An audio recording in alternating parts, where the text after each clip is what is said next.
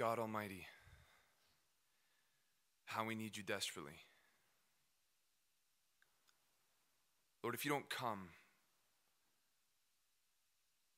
we might as well leave. God, we need you. There are people in here that need you, maybe, and they don't even realize they need you.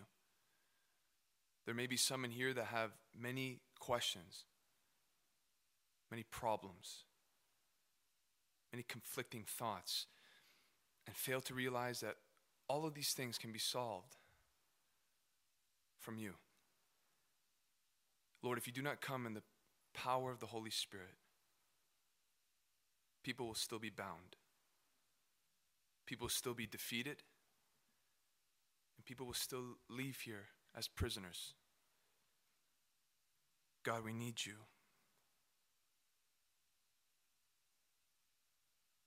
We desperately need you. We need something that will stir us more than just for this afternoon. We need something deeper to be done in our hearts that won't be quickly evaporated by fellowship and, and laughs where we forget what you said to us. Lord, we need you. Something that will last not just for next week, but something that will literally change the course of our lives. God, we need you.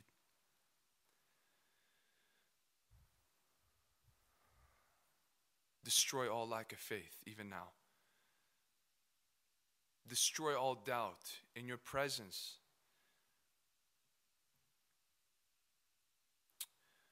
Lord, what we need, charisma cannot solve. A gift cannot solve. A warm hearted person cannot solve. We need your power in this place people bound to sexual sin, people bound to depression, people bound to unforgiveness. God Almighty, come in your power. Deliver your people. Do not leave us in this state.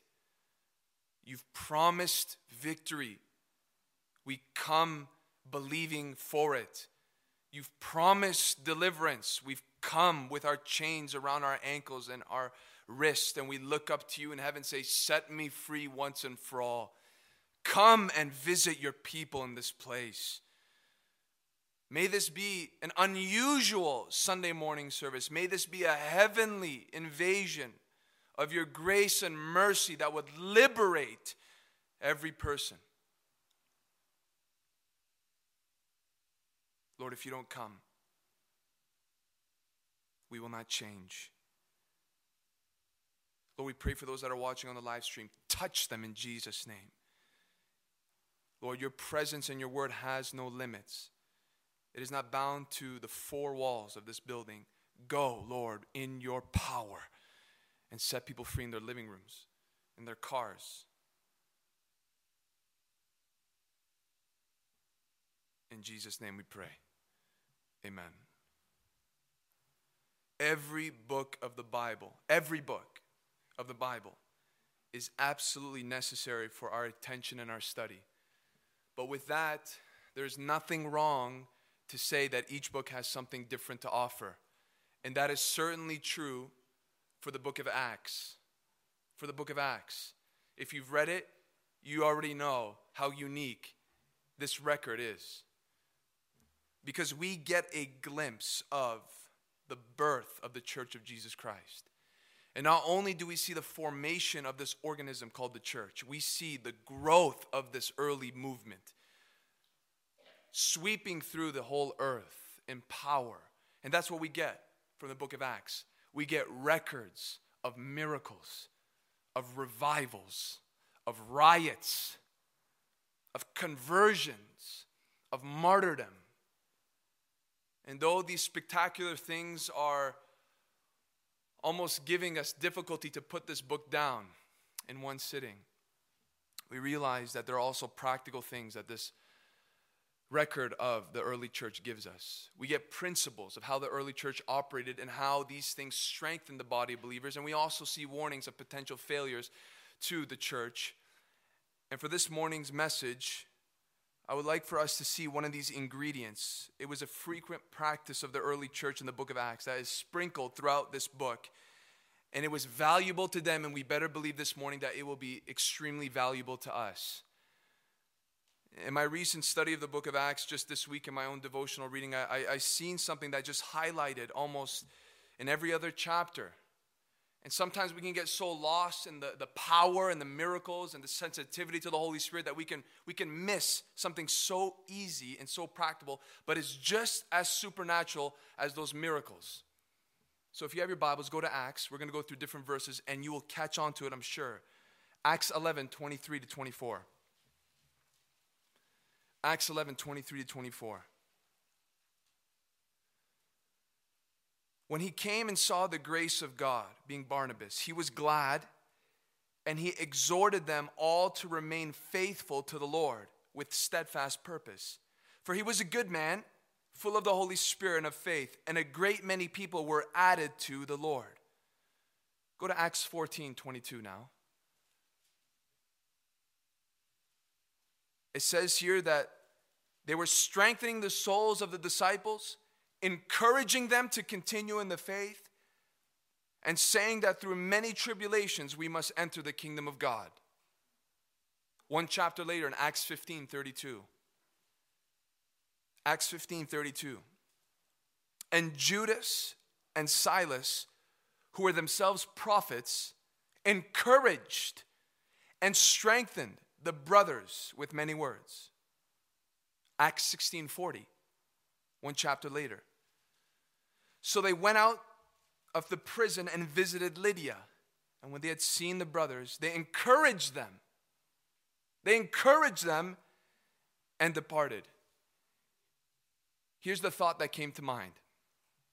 Although the early church witnessed mighty miracles, although they had lived, listen, imagine this thought. Imagine living in the same day as the apostles. Imagine being on the same planet as the same men who walked and talked with the resurrected Christ. The early church had that. Although they were preached to by men who recorded the scriptures divinely inspired by the Holy Spirit, although these wonderful privileges were given to the early church, I see the frequent need and the practice of mutual encouragement. Mutual encouragement in the midst of all of those wonderful things, they still needed to be encouraged in their faith. And it seems that the majority of the emphasis of encouragement comes down to this one target for them to continue strong in their faith. How can it be? You got the apostles as your neighbors. You've witnessed things that I'm sure none of us in here can testify we've seen with our own eyes. Maybe you have. I would love to meet with you. Despite all these things, we see a frequent need, not just once in a while, but we just read a few, and there's, there's more out there in the book of Acts of the need for you to speak into my life so that I can remain strong in my faith. How much more we? How much more you? How much more me? And this is a, a beautiful thing for us because the, the reason for encouragement Rather, the subject of the encouragement is clear, but the, the reasons for the need for it or the reasons for discouragement are not so obvious. So they were encouraged, but encouraged about what? What were they frequently encouraged by? What, what was discouraging them for the need of that? And some can say different things. I'm sure one safe thing to say is that they were surely facing persecution at a level that we haven't known yet. Yet. But we know something about discouragement, don't we? That it, it's not limited to persecution for us to feel it. There are many foes, there are many enemies to our faith, there are many packages of discouragement, not just threats towards our lives for being Christians. Discouragement can be defined as a deflating, a deflating of confidence or enthusiasm deflated confidence or enthusiasm. It can be caused by many things, not just persecution. There are many things that can hinder somebody's intensity for their love for the Lord and to serve Him. It can be your own thoughts, it can be your own actions, It could be the, the actions and the words of others. It could be circumstances. It can be the very ammunition that Satan uses against the people of God. And the best scenario of discouragement is that it is a passing emotion. You feel it one moment or half, half of your day, and then it, it passes. You get a nice phone call, you go out with some friends, and, and it's lifted off of you. That's the best case for discouragement. Here's the worst case for discouragement that it literally affects the way you love God and serve Him. And the purpose of this message is to exemplify what we just read briefly in the book of Acts. One simple thing this morning. If you came to church this morning, this is what you will receive by the grace of God encouragement not to give up. What can cause a person to lose their zeal for God and to serve Him? I'm not talking about abandoning your faith. I'm not talking about people become apostates because of discouragement. I'm just talking about a draining a draining, a, a weightiness, a burden that limits somebody in knowing the fullness of the will of God. Listen, and the way we're going to do this is simply this by identifying different darts of discouragement and by God's truth draining them of their power in our lives, at least to be showered by the scriptures so that our minds can be cleared. Our minds can be cleared in our perspective of the things that we're facing that are causing this heaviness and this dark cloud from hindering us.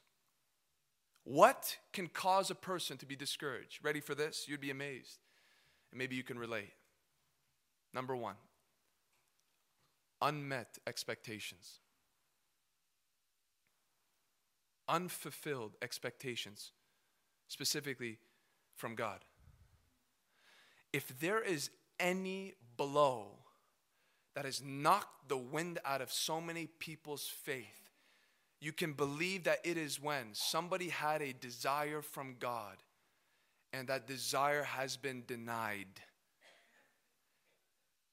That yearning, that longing seems to have been closed off and no longer made available.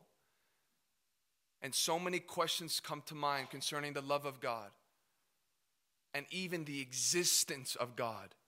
When somebody had an expectation from God and it was not met the way they thought it would be met. There's so many people who have had a desire, and a desire was not a sinful thing. You know, there is a category of desires that are not under the title of sinful. There are holy desires, righteous desires, pure desires that we all have, I hope. And those desires for some went beyond just a thought or a meditation, it became the subject of your prayers and has been watered by tears and meditation, almost to the point in which you can even feel and imagine what it will be like when that request will one day become a reality as you seek God to answer it. There's an expectation, almost a demand in prayer, not even in arrogance, but in brokenness almost. And it can be anything. It can be anything. Fasting and praying for another person fasting and praying for yourself, for healing in your body, a job opportunity, a career idea, whatever, a relationship, even a romantic relationship with a specific person, even a ministry, a desire to serve God in a particular way. These are desires, and they're not necessarily wrong desires. And oftentimes with these desires, we sense a delay. We sense a delay. But delay, there's still hope, right? It hasn't come yet, but it's clear that it's still a possibility. And even if there's a sliver of hope, we will hold on, trusting that God will come through with what our hearts long for. But something happens when that delay becomes an outright denial and it's completely closed off to us, and we realize in that moment it's no longer a possibility. And what's the result of that? Disappointment. Disappointment and discouragement. And this is where it can become dangerous. Were there men in the Bible that had desires? Yes. And as we're in the book of Acts, you can turn to chapter 16 and see how there was a desire by a missionary team. This is in Acts 16, verse 6. And they went through the region Phrygia and Galatia, So they're, they're going towards a specific area to preach the gospel. Having been forbidden by the Holy Spirit to speak the word in Asia. Verse 7 And when they had come up to Mysia, they attempted to go into Bithynia, but the Spirit of Jesus did not allow them. Notice a few important points here. These were men on a mission to serve God. These are not men that are just casually living their Christian life and expecting God to do whatever they want without any complete devotion. Don't be disappointed and don't be discouraged if you're not consecrated unto God. That's just, that's just fair. Here are men on a mission to serve the Lord. Their hearts are set on living for Him, and you don't need to be a full time ministry to be like that. But in their case, they were. And what were they doing? They were going to preach, they were going to fulfill the Great Commission. They wanted to spread this good news of who Jesus Christ was. And on two occasions, they realized that as they've come upon where they've desired to go, the doors were closed. And the author is telling us it's because of the Holy Spirit. It's because of the Holy Spirit. And I believe how they come to know that was not necessarily from direct revelation. I don't believe the Holy Spirit came and say, "Don't come here." They went to another place, "Don't come here." I, I don't believe that, and some would argue for that. I'll tell you why. Look down in verse 8, and verse 9 rather. When they went to Troas, when they went apart from this place, we see something. And a vision appeared to Paul in the night. A man of Macedonia was standing there, urging them and saying, Come over to Macedonia and help us.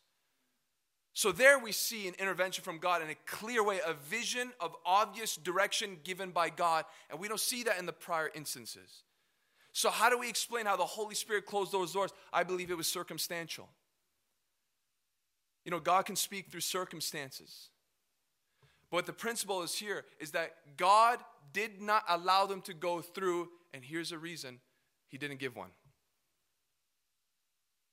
He didn't give one. He didn't explain in detail why they couldn't go into these areas.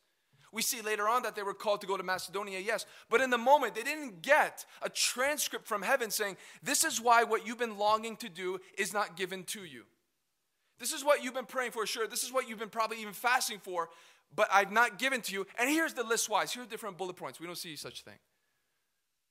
It's just circumstantially they realize this is God. We can't get through. We're trying it on all levels, and it's just not happening. And this is something that we must consider as well. When he denies a desire, we don't have to expect an explanation for it. But the hopeful thing is this when he denies a desire, it's because he's redirecting us into his desire, which is better than our desire. Look what happens in verse 9 and 10 of the same chapter. We read, and a vision appeared to Paul in the night. Come over to Macedonia and help us. Verse 10 and when Paul had seen the vision, immediately we sought to go into Macedonia, concluding that God had called us to preach the gospel to them. So we see it, we go, oh, now we realize it. God was calling him to go to Macedonia. That's why he rejected it. But there's even more than that. Did you notice the little word there? We'll read it one more time. And when Paul had seen the vision, immediately we, that's the word. We sought to go into Macedonia, concluding that God had called us to preach the gospel to them. You know why that word is so important? For the first time in the book of Acts, the pronoun has changed. Before this, it was they, them. It was not a personal thing. But for the first time in the narrative of this book, you see an introduction to the author including himself in the story and says, We are going to preach. So, what's happening there? Luke, who wrote this book, Luke, according to the Bible, who was a long term companion of Paul, Luke is telling us through this little shift in the word that for the first time I've joined them on their missionary journey and I am an eyewitness to the accounts that are to follow what you are about to read. And so here's, here's what I believe what happened. Not only was it Luke who joined their ministry for the first time, and we see a different tone to the book of Acts. I believe this is where Paul first met Luke in Troas. So passing by Mysia, they went down to Troas.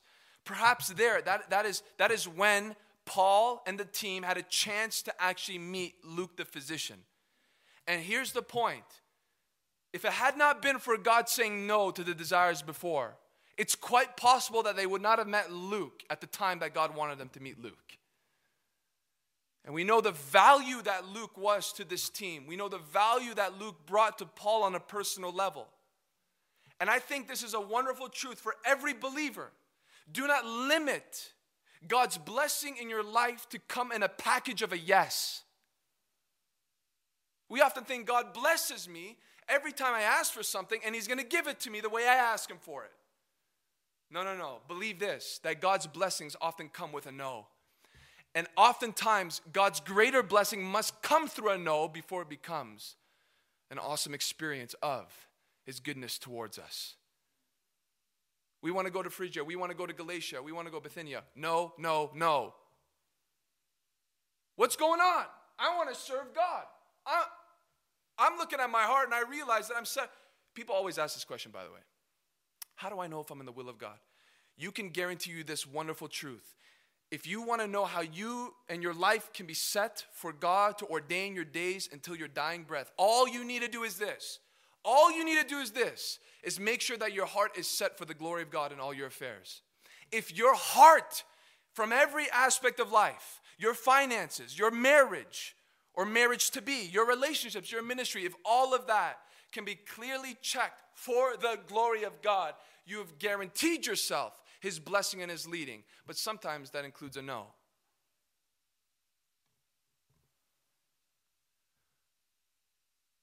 And if you live this Christian long, life long enough, you'll be able to testify before people of how God has blessed you when He said no in your life. God has blessed me. Why? He's answered all your prayers? No, He's, he's actually rejected quite a few of them. Blessed you? Oh, yeah, He's blessed me. Because if it had not been for the no, I wouldn't have known Luke.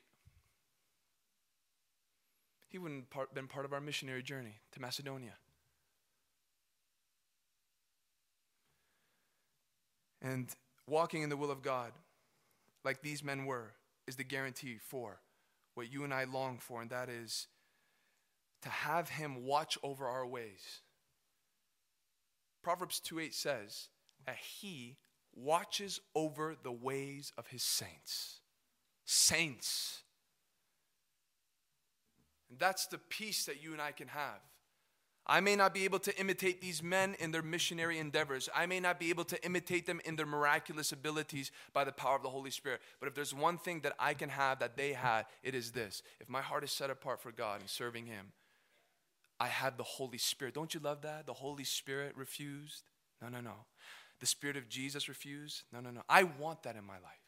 I don't trust myself. I don't trust this heart. It's deceitfully wicked. It's beyond sick, Jeremiah tells us. I need the Holy Spirit to guide me. It doesn't look like him saying yes to all my things. A loving parent doesn't say yes to all his children's desires. We know what's best for them as parents. I'm speaking like I'm a parent. We know what's best for them. And sometimes the best thing for you is a no because there's something greater. Don't let denial discourage you from loving and serving God. realize that He loves you enough to protect you from anything less than His perfect will. And if you're ever confused of what His will might be in your life with His yeses and His nos, believe this every yes and every no, God has at least this in mind. Never forget it. That through my yeses and through my nos, I know which one to give you and when, but my goal is this it's going to make you look more like Jesus. No explanation. Why the delay?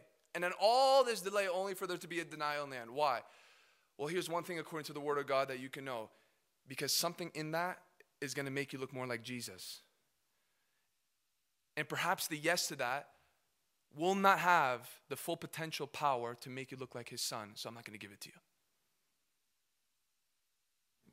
And that's just one on the list of all the reasons why God can say no for something when we are desperately asking Him for it.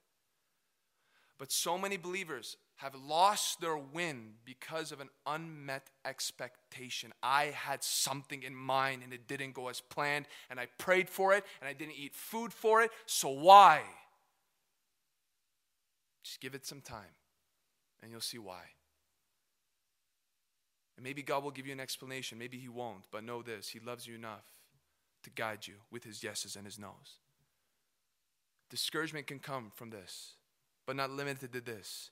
Discouragement in somebody living steadfastly for the Lord, I'm talking about an intense zeal to serve God, can come also from the haunting effects of failure.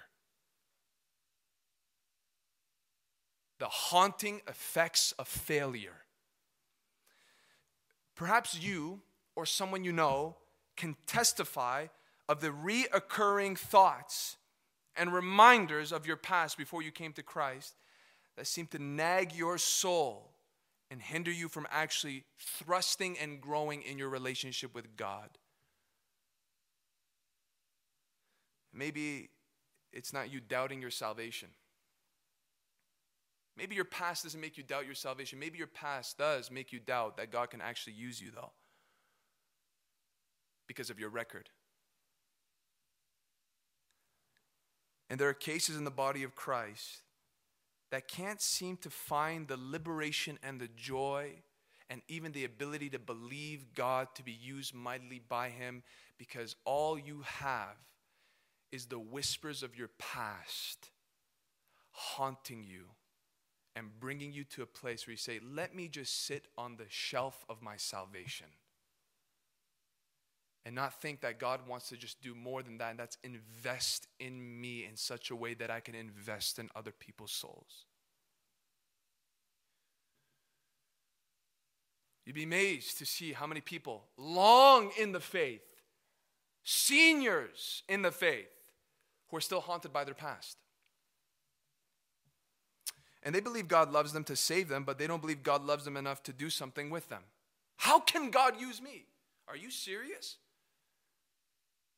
Only God and I know the things that I've done in the past. And I know full well that if anybody, any human ear were to hear what I've done, there is no way that they would be able to take what I can give concerning my service without it being tainted with what I've done. There's no way. These are the thoughts. Feeling disqualified feeling unworthy. Feeling like this, let me just live my life, make a good income, go through my days, and let me just, when I die, tiptoe my way into heaven and just get a seat. God knew that this would be a threat to people's faith. God saw this in advance. God, in His Word, tells us that he knew that his people would potentially be plagued by their past even after coming into covenant with Christ. So, what did he do to provide a remedy? Because he did. Promises? Of course. Scriptural truths? Absolutely. Understanding the character, the nature of God? Sure. But you know what he did? 1 Timothy 1. 1 Timothy 1 16.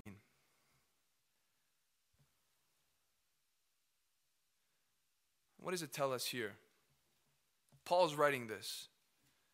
And he says in verse 16, But I received mercy for this reason, that in me, as the foremost, as the foremost what? Well, he just said he was the foremost of sinners. As the foremost, Jesus Christ might display his perfect patience. Why? As an example to those who are to believe in him for eternal life. Paul is saying, I have been saved. I have been granted the grace of God for this reason. Can you imagine what God revealed to him? Hey, Paul, I saved you. You want to know why I saved you? So that I would take your filthy life, polish it, and put you on a podium. And there would be a golden plate that would say, Grace of God, and you would be the object of my mercy for all generations. And people would look at your life and say to themselves as they examine their past and the dark things that they've done, whether publicly known or privately experienced, and they would say, If God can save this man, surely he can save me. That's why I saved you, Paul. That's why I got a hold of you on the road to Damascus, Paul. Yes, I loved you for you, but I love my people enough Instead of destroying you as a terrorist to the church, instead of annihilating you from the face of the earth for shedding blood on innocent people, I, because I love my people, yes, I loved you, Paul. Paul says he loved me and died for me. He knew that. But because I love my people, that in 2019 would doubt their understanding of how God loves, you would be. You would be a trophy of my grace, Paul. For this reason, I've been saved as the foremost. You can't beat Paul in your sin concerning his past. You can't outweigh Paul. Anybody here a terrorist of the church? Anybody want to lift up their hand? Shed blood? Killed Christians recently? For this reason, I've received mercy. And one might say, well, I know he's willing to save, but he's not willing to use. And we see in verse 16, he says, save. But look at verse 12. Paul says, I thank him. I thank him who has given me strength, Christ Jesus our Lord, because he judged me faithful, appointing me to his service. Appointing me to his service. Oh, the, the love of God, the grace of God. So God didn't save Paul and just say, I love you, Paul, but I know what you've done. And there is no way that you, a murderer are going to be a preacher. That's just not going to happen, Paul. Might be your desire, might be your thoughts, but not going to happen. We'll see you in heaven. The grace of God goes beyond that in he saves the man and makes him the chief of apostles. How scandalous is the grace of God? I'm sure the early church would have been happy to say, wow, uh, Paul, the, the number one fire breathing persecutor of the church is saved. Isn't that wonderful? I saw him in church the other day. Did you see him? Yeah, I did see him. He was singing and all that. That's a wonderful thing. That's not what it says. What happened here in Galatians? Look at what it says. In Galatians chapter 1, verse 23. They only were hearing it said, He who used to persecute us is now preaching the faith he once tried to destroy. He's preaching. God called them to preach the very thing he tried to destroy. When you are faced with your failure, or rather, when your failure tries to face you, make that a fuel for you to radiate the revelation of the grace of God through your life. The filthier you were, the more wicked you were, the more the grace of God will shine through your life. I love what Charles Spurgeon said Brother,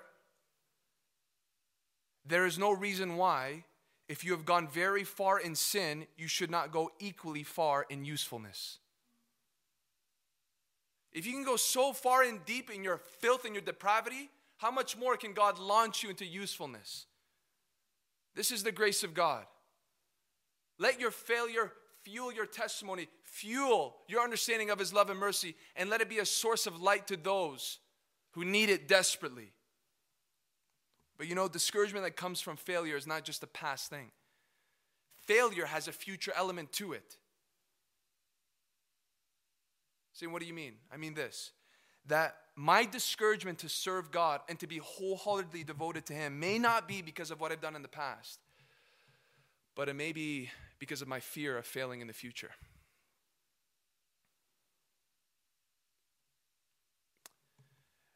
There are people that can't feel like they can serve God or live for God because they know their track record, they know their habitual sin, they know what they've done, they know what they're prone to.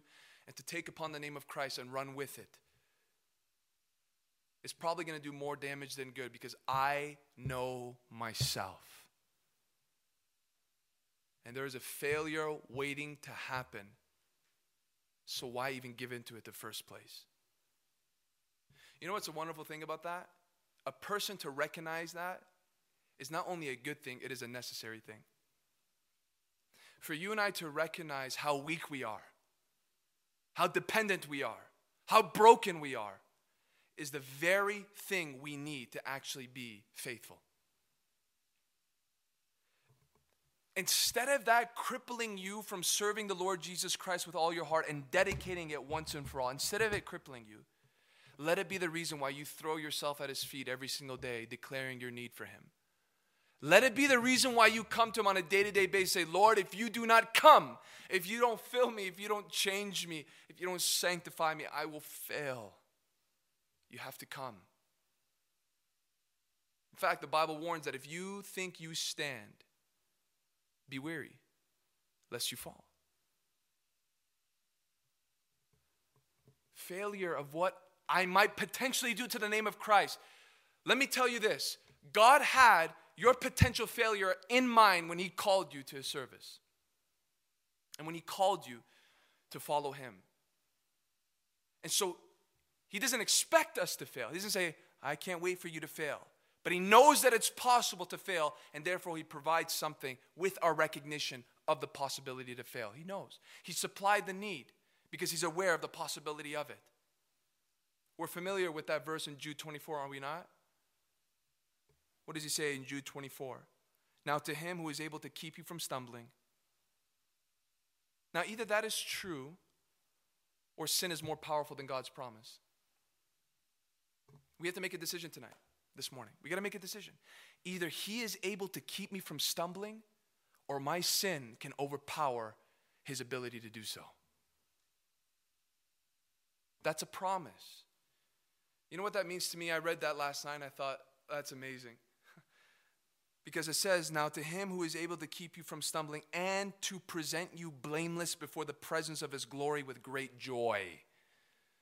So it's not just stumbling for a season. I know from this verse that when I meet Jesus Christ face to face, I don't have to go in there stumbling. I don't have to go into his presence, though I'm saved, and yes, it's based on his. I don't have to go in there ashamed. I don't have to go in there embarrassed, as First John 2 tells us that it's possible to live in such a way that when he returns, we are ashamed of his appearing. I don't have to, though. I don't have to appear before him with the bruises of sin.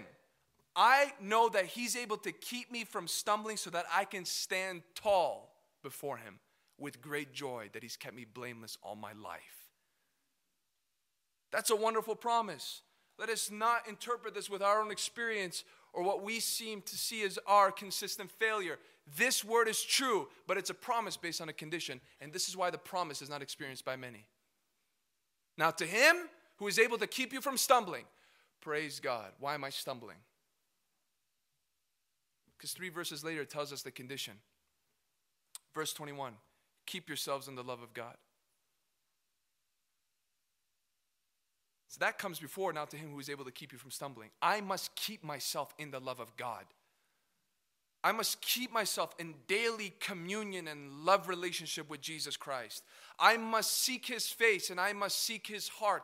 And as a result of that, he will make my feet steadfast and he will plant me in high places and he will keep me from the dangers below.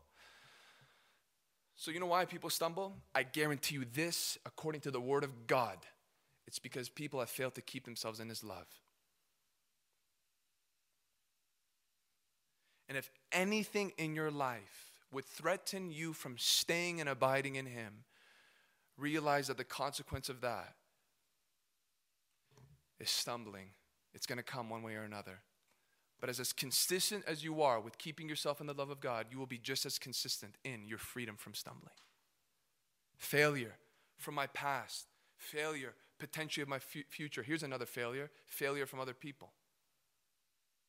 What discourages people from living wholeheartedly for Christ? When other people who claim to be Christians failed me, disappointed me, preached one thing, lived another, post one thing, live another, claim to be this when the reality are that.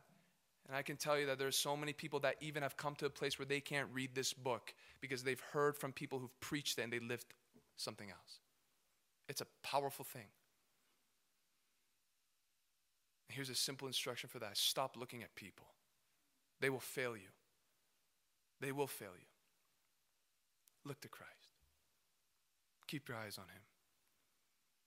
And when people fail, realize that they have removed themselves from the love of God and they're stumbling. They're stumbling. But don't let their stumbling become your stumbling. Don't let their inconsistency become your inconsistency. You keep your eyes on the Lord Jesus Christ.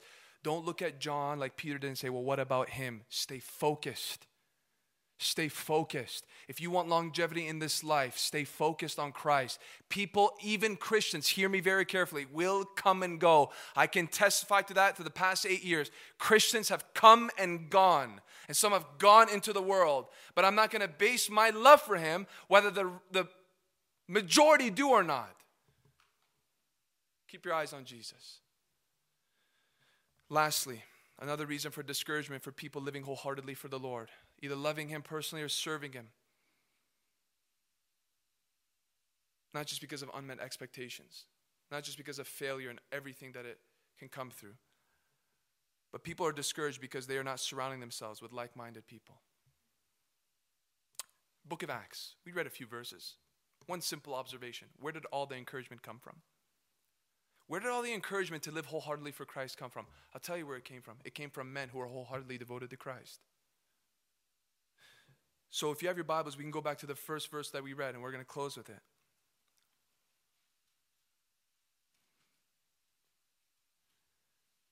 In Acts 11 23 to 24, when he, being Barnabas, came and saw the grace of God, he was glad and exhorted them all to remain faithful to the Lord with steadfast purpose. Now look at the description of the man. For he was a good man. For he was a good man full of the Holy Spirit and of faith. Can you describe the same way that you have friends? Can you describe your friends in the same manner? Your friends that, that you hang out with all the time. I'm not asking if they're cool. I'm not asking if they're funny. I'm not asking if they have money. I'm not asking anything of the sort. I'm asking if you can describe at least one friend. He is full of the Holy Spirit. She is full of the Holy Spirit and of faith she, he is a good person. Can you? I cannot, I, will make you tired with all the stories I've heard from people that have declared the disadvantages of not having a community of people like Barnabas is in their lives. Faithful believers that are living for the Lord are wholeheartedly set apart for Him. Now, that is not an excuse not to live for the Lord, but it is. It is a major hindrance in many people's lives. They don't see it around them, they don't have what they need from another person because we're never called to walk this walk alone. But you know what's a scarier thing? You have people who know such people and they deliberately not choose to be in relationship with them and join themselves to those who could care less about their walk with Christ. And you, as a person that you, you do, you have, a, in fact, you have a wrestling. You want to live for the Lord, but you can't seem to figure out why it's not happening as frequently and as consistently as you want to. And let me ask you this do you have people even in your life that can speak into your faith? That can speak into your faith. Again, not make you giggle, that are full of the Holy Spirit. They're good and they're filled with faith. Find such people, pray for such people, and then cling to such people. Giggling is not wrong. I have to always give disclaimers. Being holy doesn't mean you don't have fun. I, I can tell you this the holier you are, the more fun you'll have. And listen, the more spiritual you are, the more natural you'll be. It is not spiritual to walk around like a floating individual with a halo on your head. That's not spiritual. You'll be, the more spiritual you are, the more natural you're going to be. You'll talk naturally, you'll act naturally, you'll do natural things. But when people see you do normal things, you go, mm, there's something different about that guy.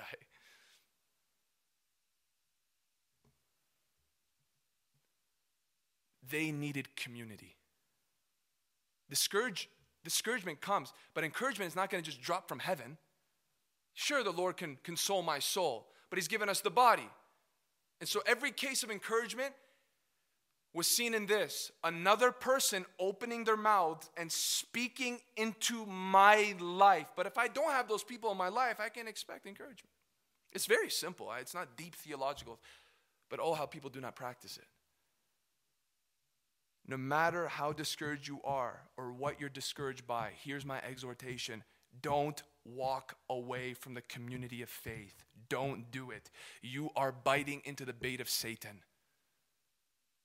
If your discouragement leads you to isolation, you're only leading yourself to greater discour- discouragement and disappointment. I guarantee you that. Whatever your discouragement is, whatever strength you have left, even in the midst of that discouragement, run to the people of God. Call a friend. Pray with somebody. Express your pain. Express your regret. Express and confess your sin. Express even how sometimes you're feeling something and you don't know why. Bro, I don't know why I'm not feeling that I'm passionate for God anymore. Talk to somebody about it and let them speak into your life. Let them remind you of truth. Even if you are a discouraged person, I can tell you this something happens when another discouraged person comes. Even if you're in that state of discouragement yourself, God will give you the grace to pour into somebody else. I can guarantee you that. All you need to do is have people that have set their lives for the glory of God, and the Lord will provide the energy through that vessel to bless you. And you'll never know.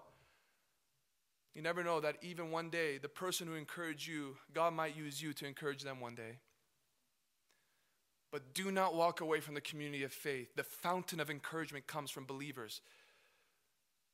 And so, if the enemy whispers in your mind, even if your discouragement has come from a, a recent failure in your walk with Christ, run. Run to the people of God. And this is the message today. Listen, if you're discouraged by even a reason that was not mentioned, now is the time to talk to the Lord. This message has a response to it. This message has a response to it. And it's just you in your chair right now, you in your pew right now. Let God deal with that discouragement if there's even a hint of it. Because if that thing stays there long enough and it is not brought before the Lord, it will turn into something very ugly. It will turn into bitterness. It will turn into unforgiveness. And listen, people even have that towards God. Don't let it settle. Deal with it now before the presence of God. Ask Him to help you, to trust in His goodness, unmet expectations, failure on every front, or even the poor decision of not to have people in your life. Time to ask God for some new friends. Time, to ask God for a faithful community, for a Jonathan in your life. And there's many reasons for discouragement, but we're ending it here for the sake of time. But as we prepare to break bread, before we even come to bring the elements into our hands, just talk to Jesus. Just talk to him. He's your friend.